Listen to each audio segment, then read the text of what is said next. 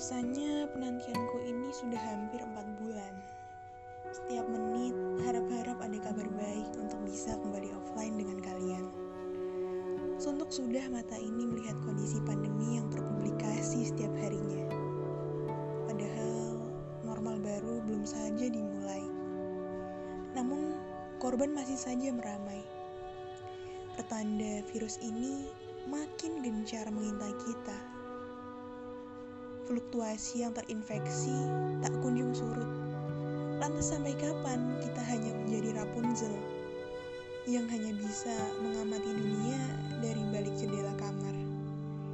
Dan sampai kapan kita hanya bisa sekadar menunggu berita di, di rumah dengan mulut menganga?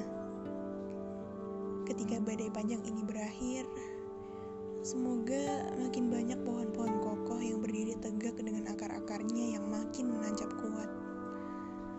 Semoga kita semua bisa mengambil hikmah dari setiap cobaan.